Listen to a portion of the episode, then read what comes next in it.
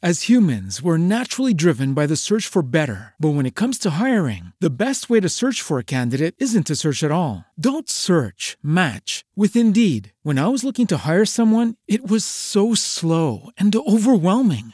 I wish I had used Indeed. If you need to hire, you need Indeed. Indeed is your matching and hiring platform with over 350 million global monthly visitors, according to Indeed data, and a matching engine that helps you find quality candidates fast. Ditch the busy work. Use Indeed for scheduling, screening, and messaging so you can connect with candidates faster. And Indeed doesn't just help you hire faster. 93% of employers agree Indeed delivers the highest quality matches compared to other job sites, according to a recent Indeed survey. And listeners of this show will get a $75 sponsored job credit to get your jobs more visibility at Indeed.com slash podcast. That's Indeed.com slash podcast. Terms and conditions apply.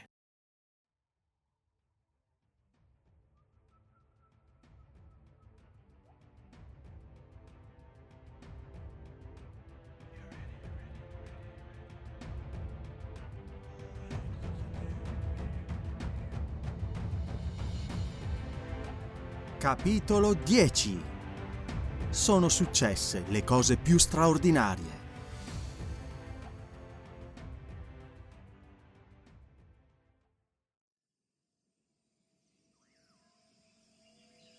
Le cose più straordinarie sono successe e continuano a succedere.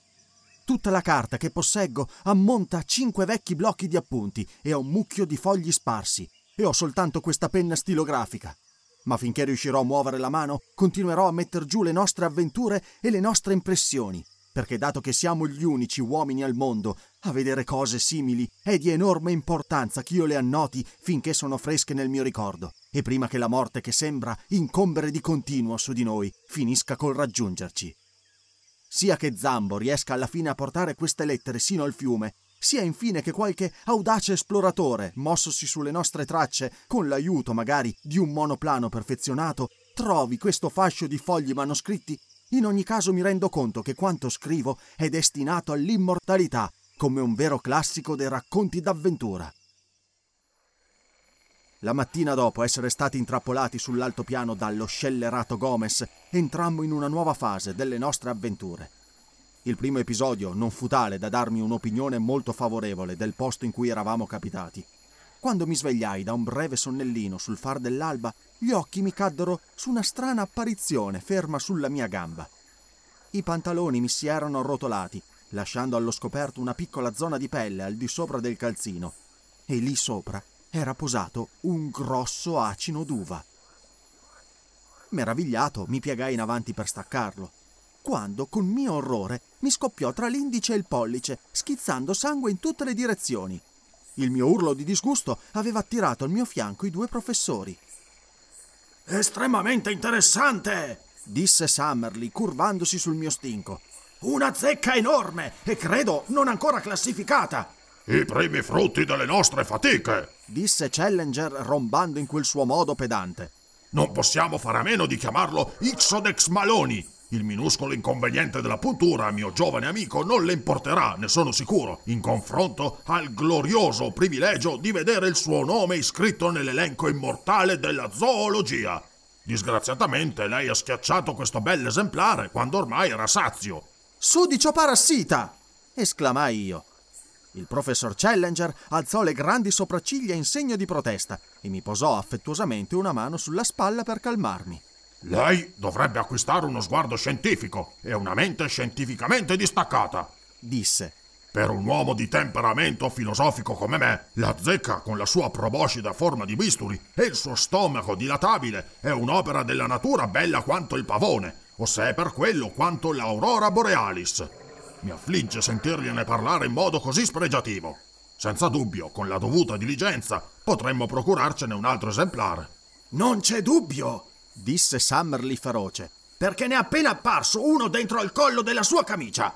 Challenger fece un salto per aria, muggendo come un toro, e cercò freneticamente di strapparsi di dosso la giacca e la camicia. Summerly e io ridevamo, e quindi non riuscivamo ad aiutarlo granché. Alla fine mettemmo allo scoperto quel torso mostruoso, 54 pollici secondo la fettuccia da sarto. Il corpo era tutto coperto di peli arruffati, una giungla da cui tirammo fuori la zecca vagante prima che potesse pungerlo. Ma i cespugli là intorno erano pieni di quegli orribili insetti nocivi ed era chiaro che dovevamo spostare il campo. Ma prima di tutto bisognava dare disposizioni al fedele nero che era apparso da poco in cima al pinnacolo con una quantità di scatole di cacao e di biscotti che gettò dalla nostra parte. Delle provviste che erano rimaste a valle gli ordinammo di tenere per sé quelle che gli sarebbero servite per sopravvivere due mesi. Agli indiani sarebbe andato il rimanente come premio dei loro servigi e come pagamento per riportare indietro le nostre lettere fino al Rio delle Amazzoni. Qualche ora dopo li vedemmo incamminarsi tutti in fila giù in fondo alla pianura, ognuno con un fagotto in testa, lungo il sentiero da cui eravamo partiti. Zambo prese possesso della nostra piccola tenda alla base del pinnacolo e lì rimase, unico nostro legame con il mondo sottostante. E ora dovevamo decidere i nostri prossimi movimenti. Ci spostammo dai cespugli invasi di zecche fino ad arrivare ad una piccola radura fittamente circondata di alberi da tutti i lati. C'erano alcuni piatti lastroni di roccia nel mezzo, con un'ottima sorgente proprio là vicino. E lì sedemmo comodi e al sicuro dai parassiti a fare i nostri piani per l'invasione di quel nuovo territorio. Tra il fogliame risuonavano i richiami degli uccelli, uno in particolare il cui tipico verso schiamazzante c'era nuovo. Ma oltre questi suoni non c'erano altri segni di vita. La nostra prima preoccupazione fu quella di stendere una specie di lista delle provviste, in modo da sapere su cosa potevamo contare. Vuoi per le cose che avevamo portato con noi, vuoi per quelle che Zambo ci aveva fatto arrivare con la corda, eravamo abbastanza ben riforniti. Cosa ancora importante, considerati i pericoli che probabilmente ci circondavano, avevamo i nostri quattro revolver e 1300 colpi e anche un fucile da caccia, ma non più di 150 cartucce di medio calibro. In quanto alle provviste, ne avevamo abbastanza per resistere parecchie settimane, più una quantità sufficiente di tabacco e qualche strumento scientifico, compreso un grande telescopio e un buon binocolo. Tutte queste cose le raccogliemmo insieme nella radura e come prima precauzione tagliammo con l'accetta e i coltelli una quantità di cespugli spinosi e ve li ammucchiammo intorno in un circolo di circa 15 yard di diametro. Quello sarebbe stato per il momento il nostro quartier generale, il rifugio contro i pericoli improvvisi e il magazzino per le nostre provviste. Fort Challenger, così lo chiamammo. Si fece mezzogiorno prima che avessimo finito di metterci al sicuro ma il caldo non era opprimente e il clima generale dell'altopiano, sia per la temperatura sia per la vegetazione, era quasi mite. Avremmo trovato il faggio, la quercia e perfino la betulla nel groviglio d'alberi che ci circondavano. Un enorme ginkgo, che superava tutti gli altri alberi, proiettava i suoi grandi rami e il suo fogliame di capelvenere al di sopra del forte che avevamo costruito. Alla sua ombra continuammo la discussione, mentre Lord John, che si era affrettato a prendere il comando nell'ora dell'azione, ci esponeva il suo punto di vista. Fin quando né un uomo né un animale ci avrà visto o sentito, saremo al sicuro, disse. I nostri guai cominceranno nel momento in cui sapranno che stiamo qui. Finora non danno segno di averci scoperto, quindi il nostro piano deve essere senz'altro quello di evitare per un po' di farci vedere ed esplorare la zona. Dobbiamo dare un'occhiata ai nostri vicini prima di poter familiarizzare con loro. Ma dobbiamo avanzare, mi azzardai a osservare io. Certamente, ragazzo mio caro, avanzeremo, ma con buon senso. Non dovremo andare mai tanto lontano da non poter tornare indietro alla base. Soprattutto non dovremo mai sparare, a meno che non si tratti di una questione di vita o di morte. Ma eh, lei ha sparato ieri, disse Summerly. Beh, non se ne poteva fare a meno. Tuttavia il vento era forte e soffiava verso la pianura. È improbabile che il rumore si sia potuto diffondere molto all'interno dell'altopiano. A proposito, come lo chiameremo questo posto? Suppongo spetti a noi dargli un nome. Ci furono parecchie proposte, più o meno felici, ma quella di Challenger prevalse. Può avere un solo nome, disse. Il nome del pioniere che l'ha scoperto. È la terra di Maple White. Essa divenne quindi la terra di Maple White e così si chiama in quella carta che è diventato mio compito specifico tracciare e come tale confido che apparirà nell'Atlante del futuro. L'avanzata pacifica nella terra di Maple White era l'argomento che più ci stava a cuore. Avevamo appurato con i nostri stessi occhi che il luogo era abitato da alcuni animali sconosciuti e c'era quello disegnato da Maple White nel suo blocco di schizzi a indicare che mostri più spaventevoli e pericolosi potevano ancora fare la loro comparsa. Che ci potessero essere anche occupanti umani e di carattere malevolo lo faceva pensare lo scheletro impalato sui bambù, che non poteva essere finito lì se non fosse stato gettato dall'alto. La nostra situazione, bloccati come eravamo in quella terra senza possibilità di fuga, era evidentemente piena di pericoli e il nostro buonsenso approvò tutte le misure di precauzione che l'esperienza di Lord John poté suggerire. E tuttavia era veramente impossibile che ci fermassimo al margine di quel mondo misterioso quando le nostre stesse anime fremevano per l'impazienza di spingerci avanti e raggiungerne il cuore. Perciò bloccammo l'entrata del nostro fortino riempiendola di parecchi cespugli spinosi e lasciammo il campo e le provviste completamente circondati da questa barriera protettiva. Poi ci inoltrammo lentamente e cautamente nell'ignoto, seguendo il corso di un ruscelletto che nasceva dalla nostra sorgente e quindi ci sarebbe potuto servire come guida per il ritorno. Eravamo appena partiti che ci imbattemmo nei segni che confermavano l'effettiva esistenza delle cose straordinarie che ci aspettavano. Dopo poche centinaia di yard di fitta foresta, formata da molti alberi che mi erano assolutamente sconosciuti ma che Summerly, il botanico della spedizione, riconobbe come forme di conifere e piante cidacee da tempo scomparse nel mondo di sotto, entrammo in una zona in cui il ruscello si allargava, formando un acquitrino abbastanza grande. Alte canne di tipo particolare, equisetacee e crini di cavallo, come fu decretato, crescevano fitte davanti a noi, e in mezzo a loro erano sparsi degli alberi felce che si cullavano nel vento frizzante. All'improvviso Lord John, che apriva la marcia, si fermò alzando la mano. Guardate qui! disse. Perbacco! Questa deve essere l'orma del padre di tutti gli uccelli!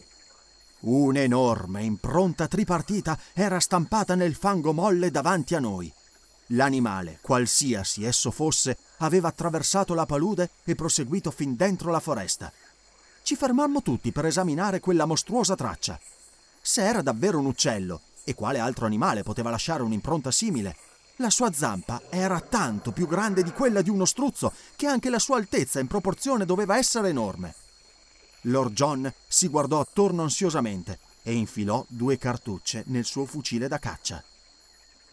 Ci scommetto il mio buon nome di cacciatore, disse, che questa traccia è fresca. L'animale non è passato più di dieci minuti fa. Guardate come l'acqua trasuda ancora qui dove l'impronta è più profonda. Per Giove! Vedete, qui c'è la traccia di un piccolo.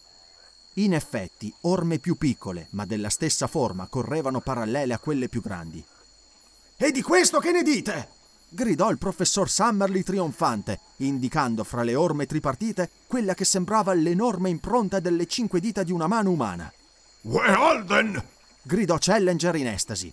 Le ho viste nell'argilla di Wealden. È un essere che cammina in posizione retta su zampe a tre dita e di tanto in tanto poggia a terra una delle zampe anteriori a cinque dita. Non è un uccello, mio caro Roxton. Non è un uccello. Un mammifero? No, è un rettile, un dinosauro. Nessun altro avrebbe potuto lasciare una simile traccia. Queste impronte fecero scervellare un valente dottore del Sussex 90 anni fa ma chi mai al mondo avrebbe osato sperare, sperare di vedere una cosa come questa? Le parole gli si spensero in un mormorio e tutti rimanemmo fermi, immobili per lo stupore. Seguendo le tracce, avevamo lasciato la palude e attraversato una cortina di sottobosco e alberi. Dietro si apriva una radura e lì stavano cinque degli esseri più straordinari che io abbia mai visto. Rannicchiandoci tra i cespugli, li osservammo con comodo. Erano, come ho detto, cinque, due adulti e tre piccoli. Le loro dimensioni erano enormi. Perfino i cuccioli erano grossi come elefanti, mentre i due grandi superavano di gran lunga tutti gli animali che io avessi mai visto. La loro pelle era color ardesia, a scaglie come quella di una lucertola, e luccicava quando il sole vi brillava sopra. Tutti e cinque stavano seduti, in equilibrio, sulle larghe code possenti e sulle enormi zampe posteriori a tre dita, mentre con le piccole zampe anteriori a cinque dita tiravano giù i rami che poi brucavano. Non saprei rendervi meglio il loro aspetto se non dicendovi che somigliavano a mostruosi canguri lunghi venti piedi, dalla pelle simile a quella di coccodrilli neri. Non so quanto a lungo rimanemmo immobili fissando quel meraviglioso spettacolo. Un forte vento soffiava nella nostra direzione e noi eravamo ben nascosti, così che era impossibile che ci scoprissero. Di tanto in tanto i piccoli giocherellavano intorno ai genitori con goffe capriole grosse bestie che rimbalzavano in aria e ricadevano a terra con sordi tonfi. La forza dei genitori sembrava senza limiti, perché uno di loro, avendo difficoltà a raggiungere una macchia di fogliame che cresceva su un albero di notevoli dimensioni, circondò il tronco con le zampe anteriori e lo sradicò come se fosse stato un fuscello.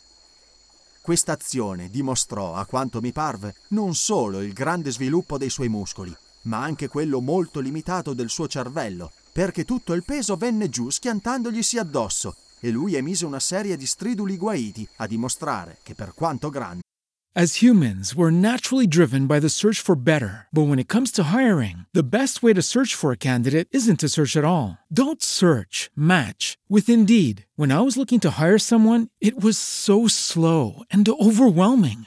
I wish I had used Indeed. If you need to hire, you need Indeed. Indeed is your matching and hiring platform with over 350 million global monthly visitors, according to Indeed data, and a matching engine that helps you find quality candidates fast. Ditch the busy work. Use Indeed for scheduling, screening, and messaging so you can connect with candidates faster. And Indeed doesn't just help you hire faster. 93% of employers agree Indeed delivers the highest quality matches compared to other job sites, according to a recent Indeed survey. And listeners of this show will get a $75 sponsored job credit to get your jobs more visibility at Indeed.com slash podcast. That's Indeed.com slash podcast. Terms and conditions apply. It is Ryan here, and I have a question for you. What do you do when you win? Like, are you a fist pumper? A woohooer, a hand clapper, a high fiver. I kind of like the high five, but if you want to hone in on those winning moves, check out Chumba Casino. At chumbacasino.com, choose from hundreds of social casino style games for your chance to redeem serious cash prizes. There are new game releases weekly, plus free daily bonuses. So don't wait. Start having the most fun ever at chumbacasino.com. No purchase necessary. VGW Group. Void were prohibited by law. See terms and conditions. 18 plus. la sua resistenza al dolore aveva un limite. L'incidente, evidentemente, gli fece pensare che quei paraggi fossero pericolosi, perché si avviò lentamente a balzelloni dentro il bosco, seguito dalla sua compagna e dai suoi tre enormi cuccioli. Vedemmo il luccicante bagliore color ardesia della loro pelle fra i tronchi e le teste che ondeggiavano in alto nella boscaglia. Poi scomparvero dalla nostra vista. Guardai i miei compagni. Lord John stava fermo con lo sguardo fisso, il dito sul grilletto del suo fucile da caccia, l'ardente anima di cacciatore che gli brillava negli occhi fieri. Cosa non avrebbe dato per avere un simile trofeo da sistemare tra i due remi incrociati sulla mensola del caminetto nella sua camera dell'Albany? E tuttavia la ragione lo trattenne, perché tutta la nostra esplorazione delle meraviglie di quella terra sconosciuta dipendeva dal fatto che la nostra presenza rimanesse nascosta ai suoi abitanti. I due professori erano immersi in silenziosa estasi. Nella loro eccitazione si erano inconsciamente presi per mano e stavano fermi come due bambini di fronte a un prodigio. Le guance di Challenger rialzate in un sorriso serafico e la faccia sardonica di Summerly, addolcita per il momento dalla meraviglia e dalla reverenza. Nunc dimittis! esclamò alla fine. Cosa ne diranno in Inghilterra? Mio caro Summerly, le dirò io in gran confidenza cosa esattamente diranno in Inghilterra. Disse Challenger. Diranno che lei è un infernale bugiardo e un abile ciarlatano. Esattamente quello che lei e altri hanno detto di me. Di fronte alle fotografie! Falsificate, Summerly, malamente falsificate. Di fronte agli esemplari! Ah, quelli possiamo prenderli. Malone e la sua sporca cricca di Fleet Street possono già strillare tutte le nostre lodi. Il 28 agosto, il giorno in cui vedemmo cinque iguanodonti vivi in una radura della terra di Maple White. Lo scriva nel suo diario, mio giovane amico, e lo mandi al suo giornalaccio. E si prepara a ricevere in cambio un calcio dallo stivale del redattore capo. Disse Lord John. Le cose sembrano un tantino diverse viste dalla latitudine di Londra, giovane fellow ragazzo mio. Ci sono molti uomini che non parlano mai delle loro avventure perché non sperano di essere creduti. E chi può biasimarli? Perché anche a noi tra un mese o due tutto questo sembrerà quasi un sogno. Cosa ha detto che erano? I guanodonti, disse Summerly. Troverà le loro impronte nelle sabbie di Hastings, nel Kent e nel Sussex. Il sud dell'Inghilterra ne era pieno quando c'erano ancora un sacco di buone e rigogliose verdure per farli funzionare. Le condizioni sono cambiate e le bestie sono morte. Qui sembra che le condizioni non siano cambiate e le bestie sono sopravvissute. Se mai usciremo vivi da qui, me ne porterò via una testa, disse Lord John. Dio mio, come diventerebbe di un bel verde pisello certa gente che ho conosciuto in Somalia e Uganda, se la vedesse. Non so che ne pensate voi altri, ma io ho come l'impressione di stare di continuo su una grande e sottile lastra di ghiaccio. Io avevo la stessa sensazione di mistero e di pericolo intorno a noi. Nel buio degli alberi sembrava nascondersi una costante minaccia e quando guardavamo nel fogliame ombroso vaghi terrori ci si insinuavano nel cuore. È vero che gli esseri mostruosi che avevamo visto erano ingombranti bestioni inoffensivi che non sembravano in grado di far male a nessuno. Ma in quel mondo prodigioso, quali altri sopravvissuti potevano esserci? Quali feroci, concrete allucinazioni pronte a piombarci addosso dal loro covo di rocce tra la boscaglia? Sapevo poco della vita preistorica ma mi ricordavo con chiarezza di aver letto un libro in cui si parlava di esseri che si nutrivano dei nostri leoni e delle nostre tigri, così come un gatto si nutre dei topi. Cosa sarebbe successo se avessimo trovato anche questi animali nelle foreste della terra di Maple White? Era destino che proprio quella mattina, la prima che trascorrevamo nella nuova regione, dovessimo scoprire quali strani rischi ci circondavano. Fu un'avventura disgustosa, cui mi ripugna pensare. Se come aveva detto Lord John, la radura degli guanodonti sarebbe rimasta in noi come un sogno, allora senza dubbio la palude degli pterodattili sarà per sempre il nostro incubo. Lasciatemi riferire esattamente ciò che avvenne.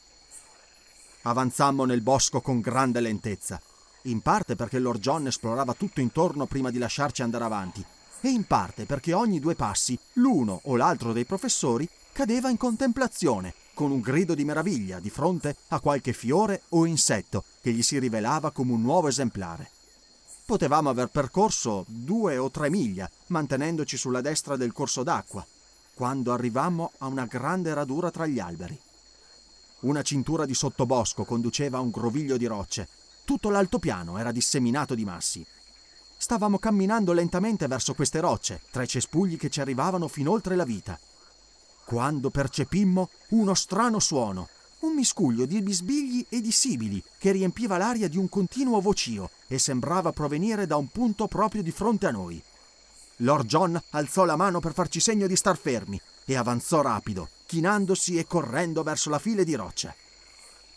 Lo vedemmo spiare al di sopra dei massi e fare un gesto di sbalordimento. Poi rimase lì a guardare fisso come dimentico di noi, tanto era completamente incantato da ciò che vedeva. Alla fine ci fece segno di avanzare, alzando la mano per raccomandarci prudenza. Tutto il suo comportamento mi fece capire che qualcosa di sorprendente, ma anche di pericoloso, si trovava davanti a noi. Strisciando al suo fianco, guardammo al di sopra delle rocce. Il posto che ci trovammo a fissare era una fossa e forse anticamente era stato uno dei più piccoli crateri vulcanici dell'altopiano. Aveva la forma di una scodella e sul fondo, a qualche centinaio di yard da dove ci trovavamo noi, c'erano delle pozze d'acqua schiumosa, stagnante, circondate di giunchi. Già di per sé era un posto soprannaturale, ma i suoi occupanti lo rendevano simile a una scena dei sette gironi di Dante. Era una colonia di pterodattili. Ce n'erano centinaia radunati. Tutta la zona dell'avvallamento brulicava di piccoli e delle orrende madri che covavano le loro uova coriacee e giallastre. Da quel ripugnante e abietto ammasso di vita formicolante e agitata proveniva il vocio assordante che riempiva l'aria e un mefitico, spaventoso odore di stantio che ci dava la nausea. In alto, appollaiati ognuno sulla propria pietra, alti, grigi e avvizziti, più simili a esemplari morti e disseccati che a esseri realmente viventi, stavano i maschi, orrendi, completamente immobili, salvo per il roteare dei loro occhi rossi o per uno schiocco, di tanto in tanto, dei becchi simili a trappole per topi, quando una libellula capitava loro a tiro. Tenevano chiuse le enormi ali membranose incrociando le zampe anteriori e così stavano appollaiati come tante vecchie gigantesche, avvolte in orrendi scialli color ragnatela, da cui sporgevano teste feroci. Tra grandi e piccoli, non meno di un migliaio di questi sudici esseri si trovava nella conca di fronte a noi. I professori sarebbero rimasti volentieri lì tutto il giorno, tanto erano incantati da quelle possibilità di studiare la vita di un'età preistorica. Si indicavano i pesci e gli uccelli morti sparsi tra le rocce, a dimostrare di cosa si nutrissero quegli esseri, e li sentì congratularsi a vicenda per aver risolto il problema del perché le ossa di questi draghi volanti si trovino in così gran numero in certe zone ben delimitate, come nelle sabbie del Cambridge Green. Infatti si poteva vedere che essi, come i pinguini, vivevano in comunità. Alla fine però Challenger, deciso di mostrare qualche dettaglio che Summerly aveva contestato, gli spinse la testa al di sopra della roccia e per poco non causò la nostra rovina. In un attimo il maschio più vicino lanciò un grido stridulo, sibilante, e scosse le sue ali di cuoio larghe 20 piedi mentre si alzava in volo nell'aria. Le femmine e i piccoli si ammucchiarono insieme vicino all'acqua, mentre tutte le sentinelle si alzarono una dopo l'altra verso il cielo. Era uno spettacolo prodigioso vedere un centinaio almeno di quegli esseri dalle dimensioni così enormi e dall'aspetto tanto orrendo che calavano tutti come rondini, con veloci, taglienti colpi d'ala al di sopra di noi. Ma presto ci rendemmo conto che non era una visione cui potessimo permetterci di soffermare lo sguardo. Dapprima i bestioni volarono intorno in un enorme anello, come ad accertarsi dell'entità esatta del pericolo. Poi il volo divenne più basso e il cerchio più stretto finché sibilarono sempre più vicino a noi, mentre il battito secco e frusciante delle loro enormi ali color ardesia riempiva l'aria di un rumore talmente forte da farmi pensare all'aerodromo di Hendron in un giorno di gara. Correte verso il bosco e gli Stati Uniti! gridò Lord John brandendo il fucile. Le bestie vogliono attaccarci! Nel momento in cui tentavamo di ritirarci, il circolo si chiuse su di noi, finché le estremità delle ali degli animali più vicini a noi quasi ci toccarono il volto.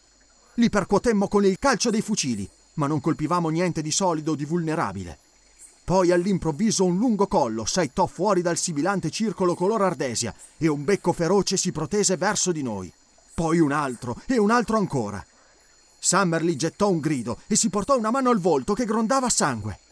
Io sentii una puntura dietro il collo e il colpo mi fece quasi svenire. Challenger cadde e mentre mi chinavo per rialzarlo fui colpito da dietro ancora una volta e gli caddi addosso.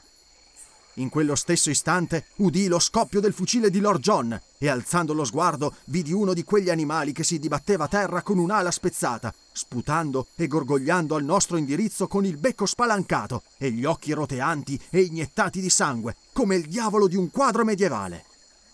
Al rumore inatteso i suoi compagni erano volati più in alto e volteggiavano al di sopra delle nostre teste. Presto! gridò Lord John. Presto se vogliamo salvarci! Attraversammo barcollando il sottobosco e proprio quando avevamo raggiunto gli alberi le arpie ci furono di nuovo addosso. Summerly fu atterrato, ma noi lo tirammo su e ci precipitammo fra i tronchi.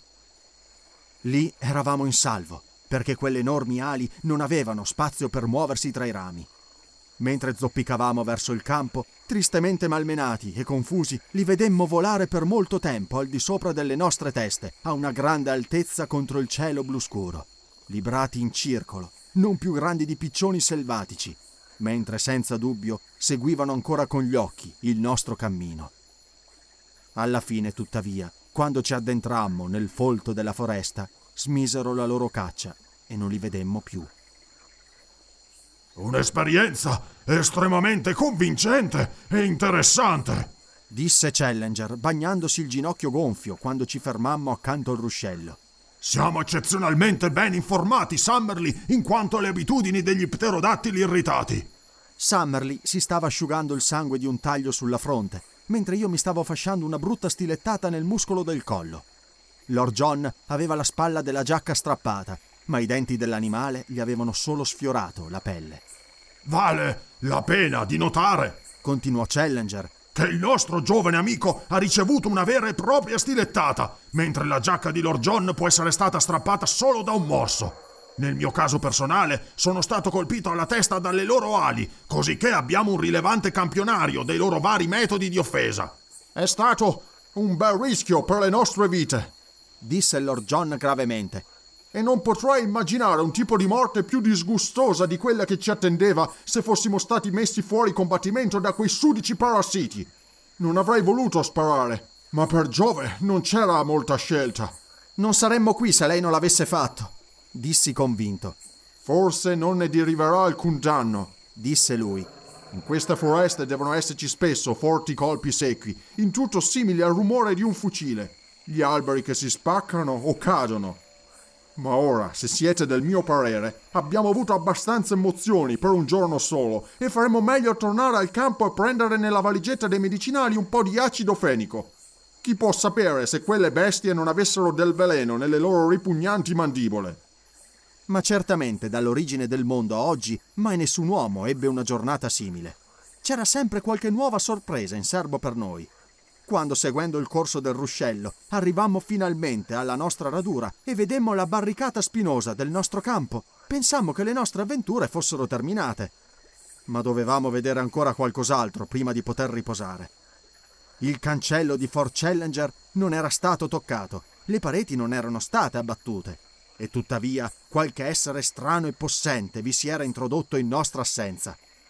Non c'erano impronte a rivelare di che specie esso fosse, e solo il ramo sporgente dell'enorme ginkgo suggeriva in che modo esso potesse essere arrivato e andato via. Ma dalla sua forza malevola dava ampia prova lo stato delle nostre provviste. Queste ultime erano disseminate dappertutto sul terreno e una scatola di carne era stata schiacciata e fatta a pezzi per estrarne il contenuto. Una cassa di cartucce era stata mandata in frantumi e una delle scatole di ottone giaceva a pezzi lì accanto. Di nuovo le nostre anime furono invase da un senso di vago terrore e ci guardammo intorno con occhi spaventati, fissando le ombre scure che ci circondavano, ognuna delle quali poteva nascondere una forma terrificante. Come fu piacevole sentirci salutare dalla voce di Zambo e recatici sul ciglio dell'altopiano, vederlo seduto e sorridente sulla cima del pinnacolo di fronte a noi. Tutto bene, Mastro Challenger, tutto bene! gridò io stare qui, niente paura, voi trovarmi sempre quando voi volere. La sua onesta faccia nera e l'immenso panorama di fronte a noi che ci riportava indietro a metà strada sino all'affluente del Rio delle Amazzoni ci aiutarono a ricordare che eravamo davvero su questa terra e nel XX secolo, che non eravamo stati trasportati da qualche incantesimo su qualche pianeta primigeneo allo stadio più antico e selvaggio.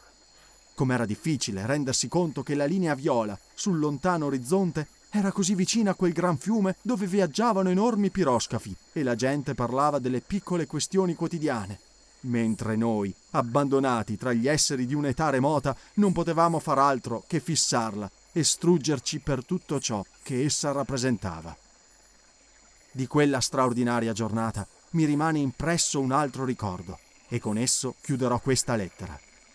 I due professori, irritati senza dubbio dalle loro ferite, avevano cominciato a litigare per stabilire se i nostri assalitori appartenessero alla specie degli pterodattili o dei dimorfodonti, e ne era seguito un acceso bisticcio. Per sfuggire al loro alterco mi ero allontanato un po' e sedevo fumando sul tronco di un albero caduto, quando Lord John si incamminò nella mia direzione. Dica, Malone, disse, si ricorda il posto dove stavano quelle bestie? Perfettamente. Una specie di fossa vulcanica, no? Esatto, dissi. Ha fatto attenzione al terreno. Rocce. Ma intorno all'acqua dove erano le canne?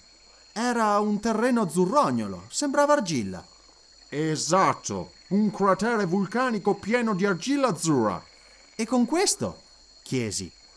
Oh, niente, niente, disse lui e si incamminò nuovamente verso il punto da dove le voci degli scienziati in contesa si alzavano in un prolungato duetto, che saliva di tono con l'alta nota stridente di Summerly per poi ricadere nel basso sonoro di Challenger. Non avrei più pensato all'osservazione di Lord John se quella notte non l'avessi sentito ancora una volta mormorare tra sé e sé. Argilla azzurra, argilla in un cratere vulcanico. Furono le ultime parole che udii prima di sprofondare in un sonno esausto.